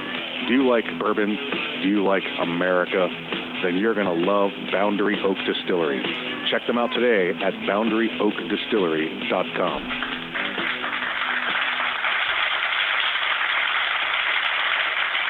Hey, welcome back to Arms Room Radio, coming to you live from the Ideal Conceal Cell Phone Pistol Studios. Uh, you know what? Uh, we just got some stats whispered in our ears. I want to share this to you. Uh, you know, the president's uh, rally in Tulsa, Oklahoma, was supposed to be on June 19th. Well, I guess when they scheduled it, they didn't realize that that was the uh, the anniversary of, uh, of the Declaration. It's it's kind of weird. It's not the when the Emancip- Emancipation Proclamation was given, but it's when it was announced two years later uh, in Texas uh, by the military. They, they, they, you know, it wasn't like you had to Twitter back then. Okay? Right, you know, right, they- exactly. It took news a little while to travel. Yeah, you know? yeah, Uh, the, uh, the Pony Express is a little slower than tweeting. Right, right. Um, and in Tulsa, you had the the, the massacre uh, back in the. Uh, well, I guess we're looking at about 100 years ago now, right? Right? Uh, was- Ballpark, yeah. uh, um, it was. I think it was 21. It happened. So yeah. So just 99 years ago, um, where uh, you know, just you- ri- ridic- ridiculous, ridiculous incident. You know, where uh, I I, I know it was. I don't have the numbers in front of me. I want to say it was over uh, 100 African Americans were killed by white mobs at, uh, at that point. Um, Okay. no, I'm not, not going to get into history of it, but that the president was supposed to be there um, to give a rally. Okay. Uh, his kick, it was, it was his re-kicking off his rallies that he does uh, that he stopped because of the COVID virus. Right. Um, and when it was brought to his attention, uh, I, I think I guess they took a day or two and they said, "Well, let's move the date." And everybody, of course, the media side, the opposite side, said that's because the president doesn't care about black people. That's because the president doesn't care about uh, uh, you know what's going on in Tulsa. He doesn't care. You know, eh, you know, Yeah. all the crap, right? So he changed it, changed the date. They pushed it back to the twentieth. It's now going to be June twentieth, and they just got three hundred thousand requests to be in the in the audience. Yeah, three hundred thousand people we wanted tickets Three hundred thousand people. That's one rally. yeah. I mean, the biggest I can ever think of being, and he does these in arenas and you know stadiums and stuff like that. Is I, I think for in, in Mexico City in the, in the in the in the stadium down there they had hundred thousand at one point when they did baseball down there. Okay. Uh, they, they took U.S. teams down. Um, maybe Wembley Stadium, something like that in London. I- I don't Uh, think- no, but Wembley's not- Still Wembley's wasn't not hundred thousand, enough. you know. No, uh-uh. But The- it's the it's like eighty thousand, I think. You know, The when they- closest I can think of is maybe like uh, the uh, Daytona Speedway for you know. Oh, a, yeah, yeah, a yeah, NASCAR you're right. event. You're right, yeah. hundred thousand people or Yeah. hundred thousand capability. Yeah. Now we're talking th- three times that meant much. Three hundred thousand people want to want to be there Yeah. with you know a chance to see him and yeah that Yeah. that that But just he's a horrible man. Nobody wants to be with him. Yeah, exactly. That to me that just completely you know takes the Yeah. wind out of the sails of oh the latest polls he's Yeah. he's trailing and everything. Yep. Yeah, and with something we were talking offline with our producer and it was like obviously you know they didn't poll any of these 300,000 people. Right, right. You know, what do you think of the president? Oh, wait, wait a minute. First, we'd like to talk to you about the president. Are you Democrat or Republican? Democrat? Okay, come over here. Yeah. We'd like to talk to you. Yeah. Oh, you're a Republican? Yeah. Yeah, move along. Yeah, no- move along. we have no more questions for you. We're- Yeah, we're- yeah, you're not the citizens we're looking for. Yeah, exactly right. Um, you know, you made mention there of NASCAR. Uh, how about them shooting themselves in the foot this week, huh? Yeah. How about, how about that? Uh-huh. Uh, listen, I, I actually started to watch NASCAR again uh, over the past three, four weeks because it was the first sport that came back. You know, it, it was the first. It's a sport. I don't know if the drivers are athletes. I'm just. They're driving 500 miles. Yeah. you know, Driving's in a lot, row you know? It's- at, it's- at, at close to or over 200 miles an hour. Yep. Yeah, they they got to work out. It's a workout. I'll Oh, give you that. They- It's, they it's an absolute athletes. workout. Yeah. Um, it's uh, anyway. Without that controversy, they brought me back. They Yeah. brought me. You know, I've been looking for sports. I've been watching Korean baseball. Listen, I can just I can just about speak Korean at this point. like okay, you're jonesing for anything, aren't you? Um, and they and so I've been watching it, and then now they now they announce no Confederate flags uh, at any event, stands, vehicles, you know, anything that they do, literature. I'm like, did I mean, do you not know who your fans are? I mean, it's a Southern sport, you know. It's, it's a real Southern sport. You know that they potentially they shot themselves in the left foot. I glanced over an article where they probably shot themselves in the right foot. They're not accepting any advertising or sponsorships from firearms companies. Yeah, they're they're done. And I'm wondering how it's going to play out because I just recently saw something just on Facebook. I don't have any personal connections or anything. Our friends over at Spikes Tactical, Yes. we're going to start sponsoring a. I don't know. I could be wrong on the correct series name, but a NASCAR truck. Yes, he right, Was, right, he yeah. was going to be the primary sponsor. Yeah. Wonder Yeah. how that's going to play out. Not no mo. Yeah. Not no mo. You got drivers leaving. You got uh, it's just they've really, like you said, shot themselves in the left foot and the right foot now. So it's it's gone it's gone craziness over there. Uh, hey, let, us jump over to some uh, some uh, some gun news, some kind of gun news. Okay. Do you recall uh, back in uh, it was 2019 in California when they when the now they've they've had a a ban on high capacity, what they call high capacity magazines, for for several years. It's been what's it been uh, since 2000. Oh, you mean standard capacity magazines? Yeah, yeah, well, that's why I said what they call what, what, what, what they call high capacity, anything over 10 rounds. It was designed to take a 30 round magazine. That sounds like standard capacity to me. Exactly right. Since the year 2000 in California, it's been illegal to manufacture, import, sell, give, lend, buy, or receive magazines that hold more than 10 rounds of ammunition. March 29th of last year, a U.S. District Court judge ruled that the ban was unconstitutional and should not be enforced. That launched a buying spree across California with gun owners snatching up large capacity magazines. I remember we talked about this. We did the math. Yeah, we did the math and did did a rough estimation Yep. of how many tractor trailer loads. I remember the number. Just PMags. Do you remember the number? No, not. Sp- I want to say uh, the the one number I kind of remember. It was we estimated it was approximately five tractor trailer loads. I think we said 11 tractor trailer Okay. loads is what it would take, um, which which turned out to be, uh, I- you know, ungodly amount of 30 round magazines. Now Yeah. there was probably more PMags in California from that week than there's in all of New York, Massachusetts, uh, Connecticut, New Jersey. Uh, you know, there were definitely just- more in yeah. California where the, where they don't want them Correct. than the state that makes them. Correct. Correct. yes. Well, the and we and we knew this was going to happen. Now, uh, it was six, I think it was six days later, the uh, the state uh, attorney general there again refiled to have it uh, you know, injunction to have the import or sales and all that stuff stop until this finally gets done because these were these were it was like injunction lifted, injunction, injunction ended because there's the case is still active. So, but there was that six day window. Well, there's a, there's a gentleman uh, there who had a uh, he, he just got he just got popped, just got popped for having a couple of thirty round mags, and his defense is, well, I got him during Freedom Week, baby. I'm safe. Got- I was on base. Got yeah, exactly. I was touch base. Yeah, can't touch me.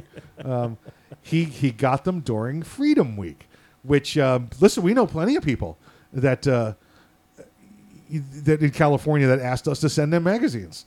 S- Some of them we did. Yeah. Uh, you, you know, uh, it, it's it's it's yeah, sure, yeah, you can have them. Yeah, just how Okay. much? How much? I don't know, ten dollars a piece, twelve dollars a piece. Oh my god, I'll take them all. And how many do you have? I'll take them all. You remember Magpul shut down delivering to anywhere else. Oh yeah, For- yeah. for They that they, week, they yeah. told everybody. You Yeah. know, everybody was getting emails and Yeah. and a notification of some way somehow. We have your order. We will process it, but we're going to focus on this right now because we Yeah. know we've got to jam them in there. Yep, yep. You- we can send yours to you three to six months from now. Yeah. We're not going to take that long. Right. But you're not under the potential legal constraints these customers are. And not, not just customers. I mean, I understand they wanted to take care of those customers. They want to take care of all their customers. Yeah. But they knew they had a legal opportunity to take care of fellow patriots. Let me give you a little advice. All right, and we're seeing this now that the state is telling this guy you're under arrest, you've been charged with this crime, and um, you, you have to prove to us that you got him during Freedom Week. Now, again, we'll see what the interpretation is out there, but it appears to be that the state's going to have to prove that he got them other than during Freedom Week. Mhm. I'll tell you what you need to do because you could probably get with the lawyers and you could probably even beat the charge, but that ride to jail is a pain in the butt. If you're going to carry more than an 11 round magazine, you got to copy the receipt with with those with those dates on it, Laminated. laminated. Put it in your pocket. Put it in your gun case. Put it in your holster, wherever it happens to be. The same way you would you would for a class three gun for those mags that hold more than eleven or eleven or more rounds right now. Put your proof of purchase during Freedom Week in your pocket. Yeah. Actually, carrying a class three would be fu- be easier because ultimately, I mean, it'd be kind of a jerk move, and you know, you're, you're asking for trouble. Uh, excuse me, officer, are are you a member of the ATF? Yeah, yeah. You don't have the authority to question me on this. Yep, exactly. Yep. Supervisor. I've been hanging Yeah. out with Kevin too long. Make sure you got the proper paperwork with you, folks. That's what you do. Remember, you can always beat the charge, but you can't beat the ride. so Yeah, and so- probably the jewelry. Yeah, yeah, true. You're listening to Arms Room Radio coming to you live from the Ideal Concealed Cell Phone Pistol Studios, location Bravo. We'll see you after the break.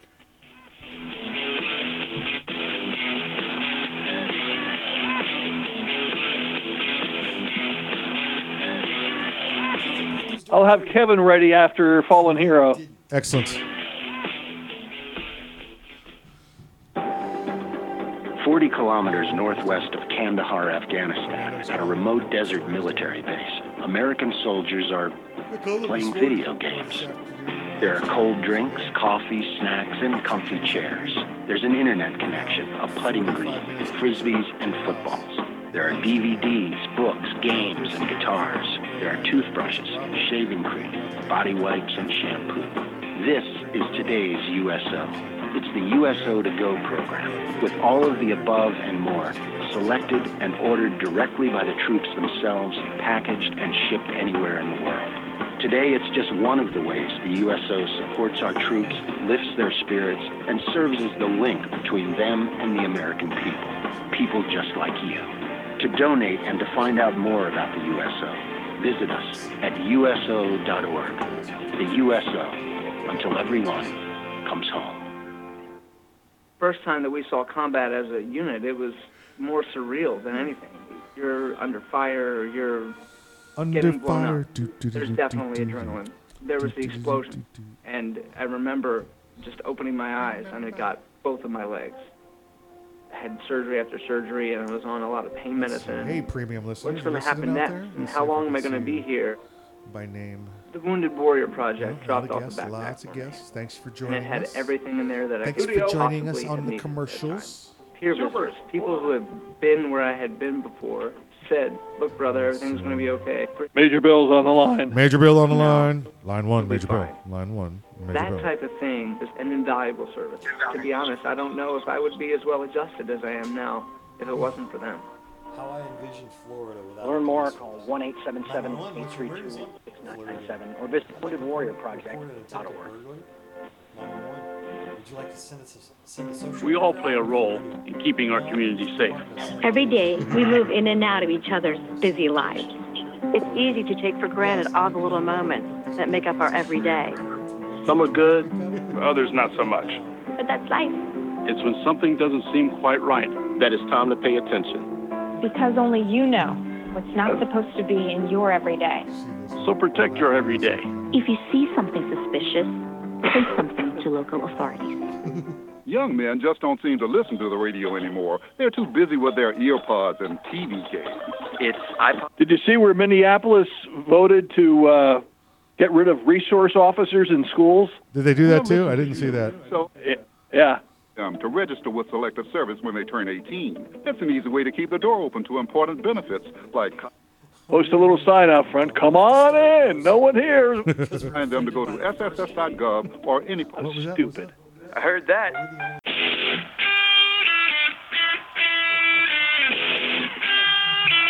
You insist. You're listening to Arms Room Radio, live from the Ideal Concealed Cell Phone Pistol Studios. If you want to talk to the guys, go to armsroomradio.com and find out how. Arms Room Radio is on the air live, coast to coast and around the world. Now, here's Earl.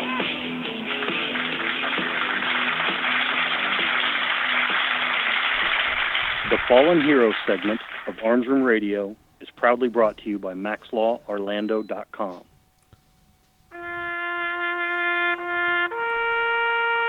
Army Army Specialist Benjamin D. Osborne died June 15, 2010, serving during Operation Enduring Freedom. Osborne, 27, of Queensbury, New York, was assigned to the 2nd Battalion, 327th Infantry Regiment, 1st Brigade Combat Team, 101st Airborne Division, Air Assault, Fort Campbell, Kentucky. Osborne was killed in action in the Konar district of Afghanistan of wounds sustained when insurgents attacked his unit using small arms fire and rocket propelled grenades. He joined the Army in April of 2007 and arrived at Fort Campbell in August of 2009. His awards and decorations include Army Commendation Medal, National Defense Service Medal, Iraqi Campaign Medal, Global War on Terrorism Service Medal, Army Service Ribbon, Overseas Service Ribbon, Combat Infantry Badge, Driver and Mechanic Badge, and Weapons Qualification Expert. Osborne survived by his wife, Nicole, and his parents, Beverly and William. Army Specialist Benjamin D. Osborne, you are not forgotten.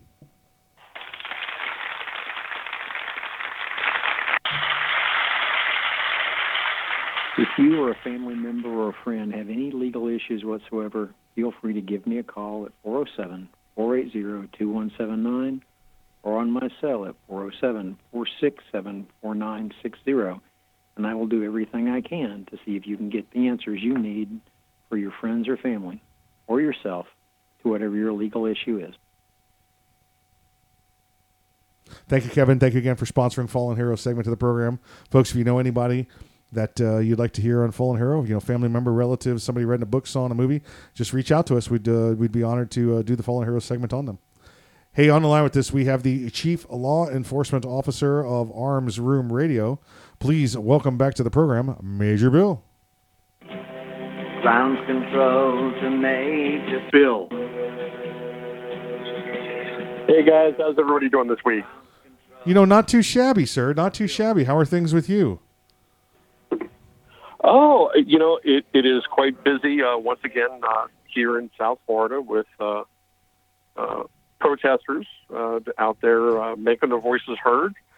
And uh, we are out there as well to ensure that everything remains peaceful.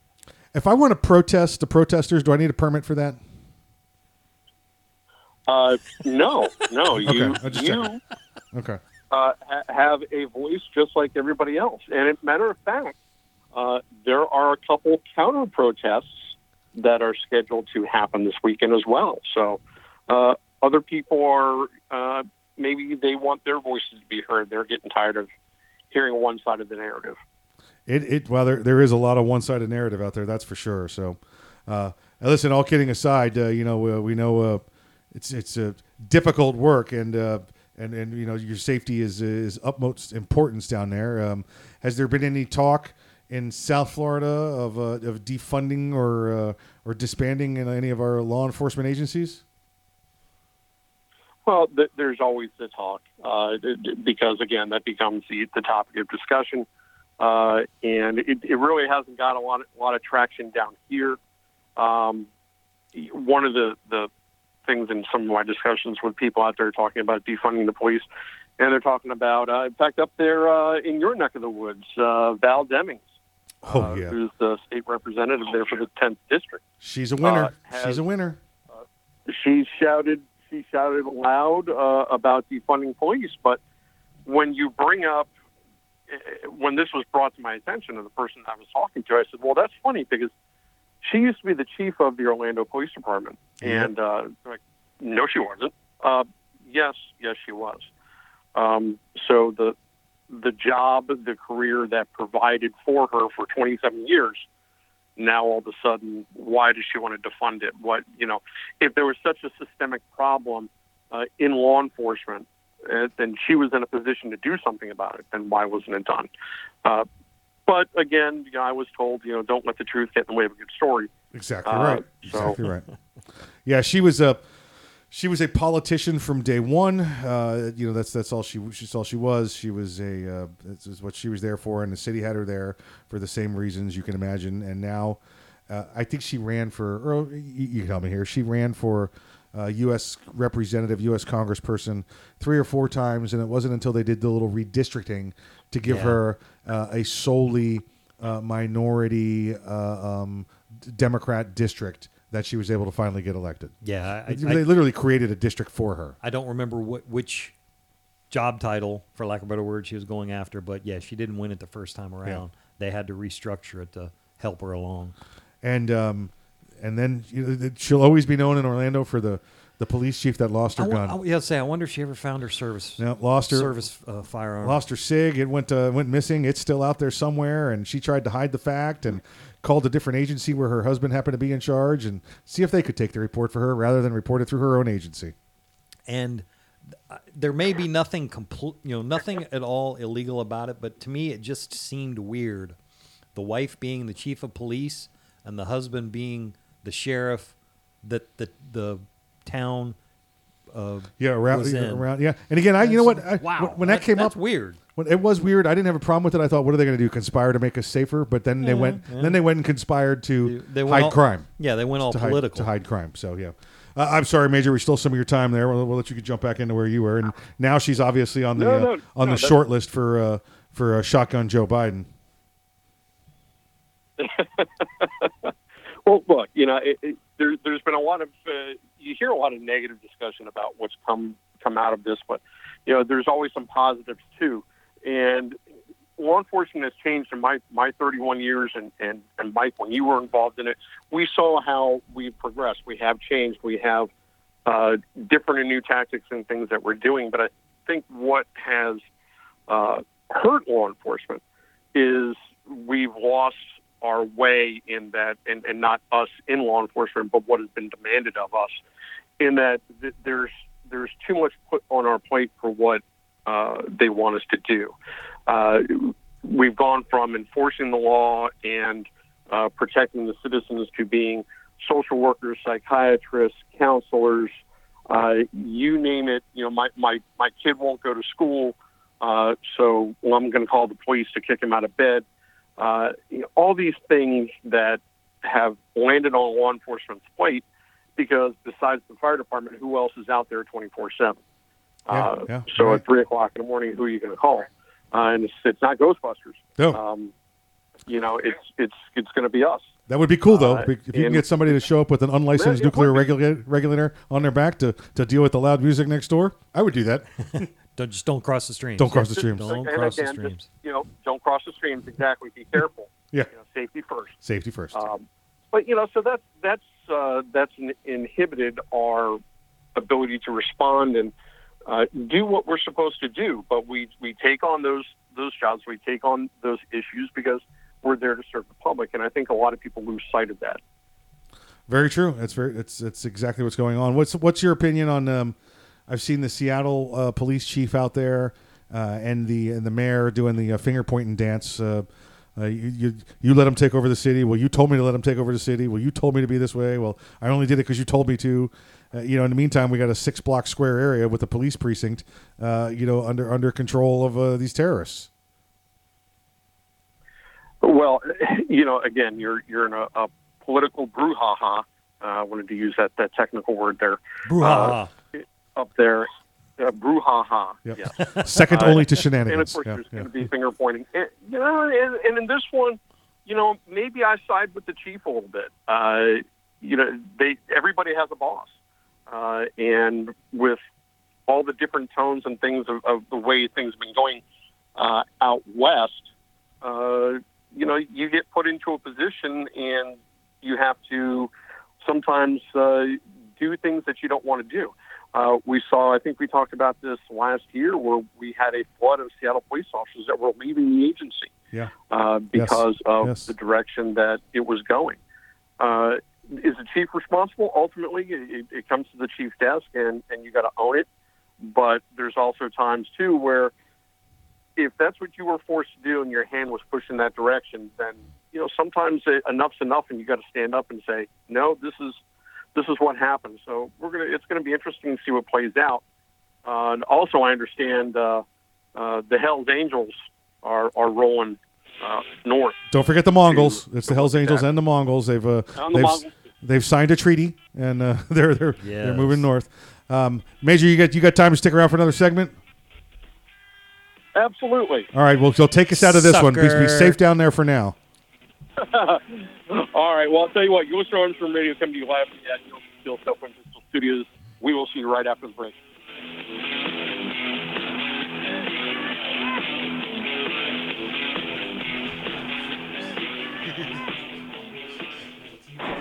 The Keltec PMR 30 You know what that's is no be? run of the mill 22 Magnum lightweight pistol, not with its unique hybrid blowback system and 30 mm-hmm. round magazine. So when you get a rush from that one millionth of a second, when innovation ignites performance, brace yourself. There's 29 more. Innovation, performance, That's why we went to jail for Keltec. five years for doing See that. more at keltecweapons.com. Hey everyone, this is Mike from Arms Room Radio. Do you have a CERT SIRT laser training pistol? If you don't have a SIRT laser training pistol from Next Level Training, then you're wrong and probably ISIS. But you don't have to take my word for it, but you better listen to what Major Bill has to say. This is Major Bill, the Chief Law Enforcement Officer of Arms Room Radio. Do you want to get your daily trigger pulls in? The SIRT Laser Training Pistol is how you get your daily trigger pulls in. Get one now at nextleveltraining.com or you're just not a real American. That's nextleveltraining.com. Tell them the guys from Arms Room Radio sent you. America.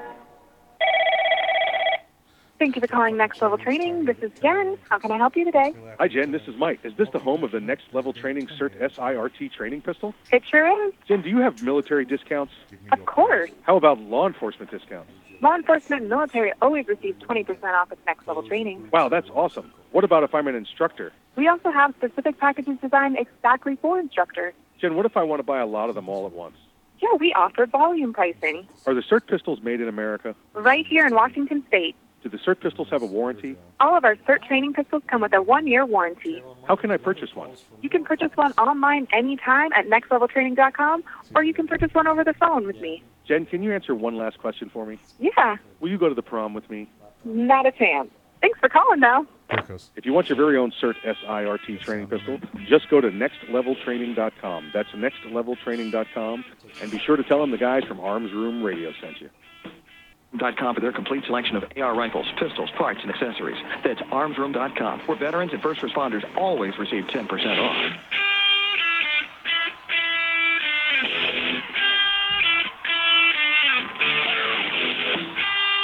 You're listening to Arms Room Radio, live from the Ideal Conceal Cell Phone Pistol Studios. If you want to talk to the guys, go to armsroomradio.com and find out how. Arms Room Radio is on the air live, coast to coast and around the world. Now, here's Earl. The following segment is brought to you by Snag Mag. Snag Mag is your premier concealment holster for your magazine. Check them out today at snagmag.com.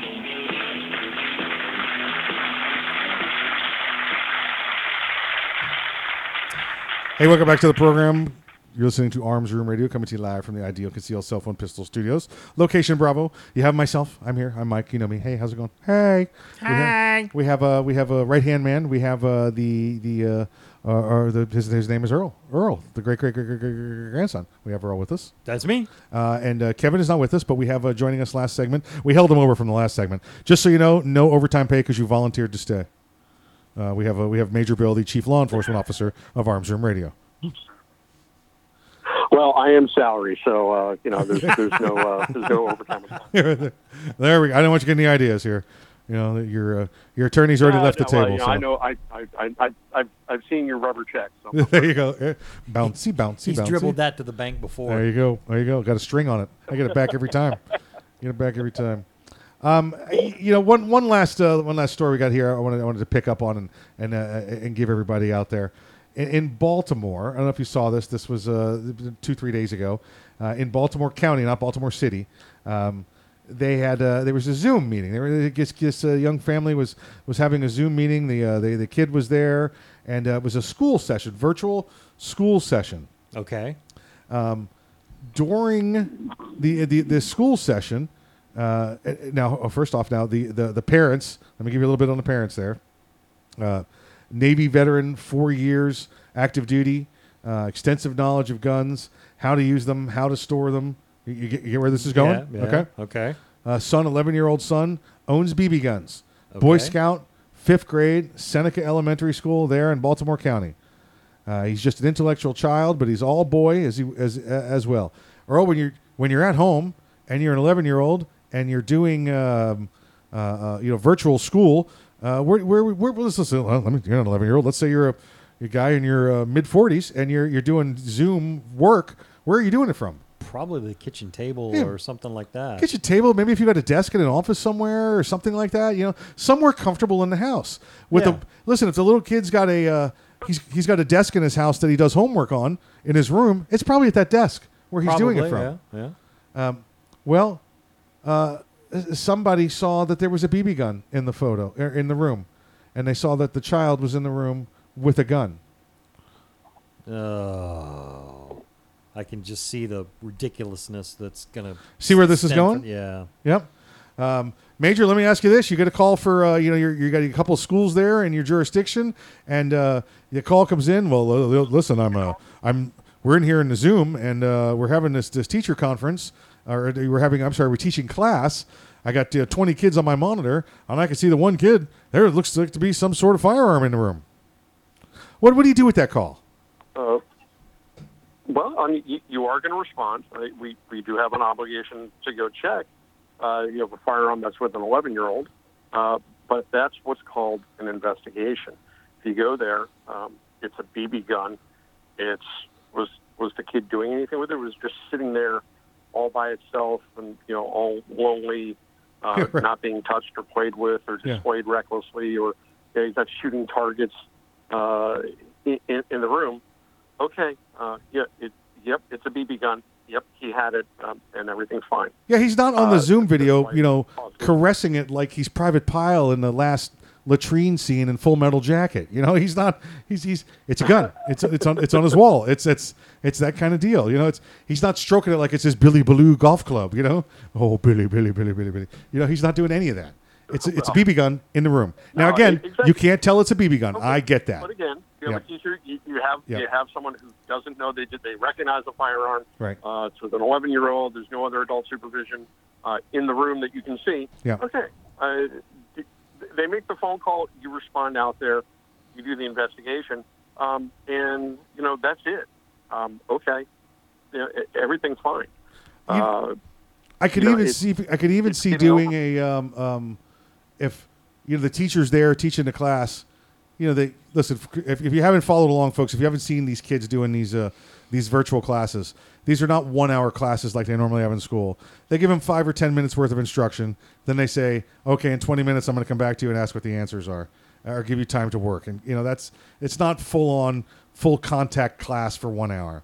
Uh, The teacher, I think, would have had plenty of time to have said, "Okay, listen, I'm putting everybody on mute because it's it's it's study time," and then turn around and pick up her phone and go, "Need to call Billy's parents, or need to call the principal and have them call Billy's parents and see what's going on." I, again, I'm not talking about they're stroking the rifle and and, and, and, and, and mantra, "This is my rifle, this is my gun." They're not they're not doing any of that. It's just up on the wall. I can kind of put a little personal spin on this, and then also, you know, give an example of how it was handled differently a few decades ago. Right.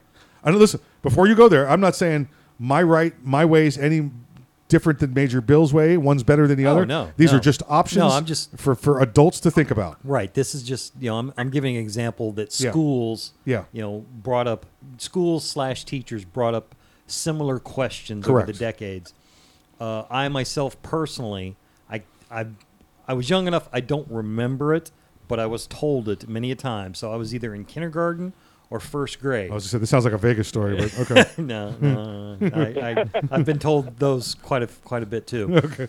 But uh, it was in a, a class. You know, everybody was given the paper handed out. We're all sitting at our desks, and it was just generic questions. You know, name a decoration in your house. The Purple Heart. I wrote down gun rack Yeah, yeah. And my parents were not called specifically. You know, got to have a parent teacher conference or anything like that. right. The next time the my uh, the teacher saw my parents, they brought up, oh, you know, just a little bit of interest. You know, this is the answer that Earl gave on this this questionnaire we we had of you know we asked for decoration, you know, in the home, and Right. he wrote down gun rack. We were kind of looking for painting or or uh, you know uh, different something like that, and my mom just very calmly simply looked at her and said, "A gun rack is a decoration in our house." Nice. Oh, okay, Nice, nice. and that was it. Yeah. But, uh, But, but that gun rack identified as a uh, Rembrandt. It's a, it was a Rembrandt holding Winchesters, so that's even weirder. you know? It's- Right, right. Rem- Rem- Rembrandt with a Remington. It's- I, I think I still have that gun rack too. It's but not in then use. again, too, Everything's in- Earl, you got to remember the, the the mindset was a lot different uh, when we grew up, and you know, Oh, yeah. there were gun racks in the back of pickup trucks in in in my high school and in Mike's high school. Yeah. You know, Yeah. it, it, it was that was just common. yeah. You know? uh, if you knew you were going to go, you know, bird hunting after school, you you know throw the shotgun in the in the rack in the back of the pickup truck and take it with you. And you know, if a teacher or the vice principal or somebody like that, it's like, what you got there? Is that is that is that the Remington or is that the Mossberg? Oh, you got the Mossberg. Wow, that's Yeah. nice. I absolutely remember going going to high school and being in cars and going to lunch, and there were guns in the cars, legal guns, because remember Florida before pre eighty six. Oh, yeah. open carry was okay, and you'd have them gun racks in the back of your truck window. Yep, Yeah. yep. Uh, you could put them in the back of your Nova window, but it was it was weird. It Yeah, was it's a weird Yeah, it angle. was a weird It's a weird angle. Yeah. You got got to bend the hooks. Yeah, yeah, yeah. It, it was. Yeah, it was. It, it was kind of difficult, um, especially if you, if you had a lot of. Um, Oh, yeah. you know, those little Russian cars. Well, if you had, if you had a, although it was a straight up and down back glass window, so Yeah, you know, yeah, so- Uh, for those of you that don't know, the, the, to give you that reference, it's a uh, a Lada is a is a copy of the Fiat Strada that the Russians copied, and, uh, and somehow it's 16, 17. I was one of the cars I ended up with. Although uh, the major and I went through some automobiles, you know, that's it. We had a- I would just want to go Yeah, back in yeah, time and watch you did. get in and out of it. oh boy, yeah, it was it was pretty good, pretty good well, car. you know, back, back then it was a lot easier to get in and out of it. Earl. Yeah, Yeah, M- Mike was a little smaller, or at least his gut was a little smaller. I don't know what I was talking about. I thought you were talking about the clearance on my uh, because I have hair and you don't. Oh, oh boy. So it's too bad Kevin can't be here for this. Yeah, I know. yeah, he would have told us what year the Ladas were made. Take some old jokes at him and throw them at him. It's- oh boy, boy. Well, Um, he could have told us what uh, you know, it was what what Brian Conestoga wagon he had crossing the uh, the the, the west there. exactly right. Uh, Major, appreciate you joining us this week as you do every week. Uh, I know last week you got a little busy there, so uh, want to try and make it up this week. So we got you in here. I want to thank uh, Representative uh, Anthony Sabatini who called in. Check him out, Anthony Sabatini, at every social media existence. Yeah, pick there one is. and Anthony Yep. Sabatini. And uh, and Kevin should be back next week. But until then, uh, please, please exercise your Second Amendment rights responsibly. If you aren't ready, get ready. And if you are ready, stay ready. Remember, keep your head on a swivel. My brothers and sisters in the blue, remember, wear your vest, wear your seatbelt, check your six. Always calling again, you should. If you carry concealed, how do you carry your backup magazine? On your belt? Loose in your pocket? Not at all? Snag Mag is the solution. It's the original concealed pocket magazine holster that looks like you're carrying a pocket knife. Concealed in plain sight and designed for a fast reload, you can be confident your backup ammo is exactly where you need it when you need it. Find your holster today at snagmag.com. That's snagmag.com because there's no such thing as extra ammo. See ya. Because it's foldable See you, and sir. adjustable. but because it can take when like when Bill just did his his outro, I got a, I heard a little static. Is that just? I think that was just his his phone. Oh, okay. Yeah. When I started doing the Fallen Hero, I thought I heard a little echo, which is why I, Yeah, I, I took could them off. too, okay. I figured that's I figured that's what you're doing. It's probably messing you up. So. So I'm gonna do this. I'm gonna save this one. Let me do this. Bring this down. Hey, thank you, premium folks. I see you're still listening. We appreciate you. Uh, reach out to us. Arms Room Radio, Facebook.com slash Arms Room Radio, uh, or just message us on Facebook. You know how to do it. So, see y'all next week.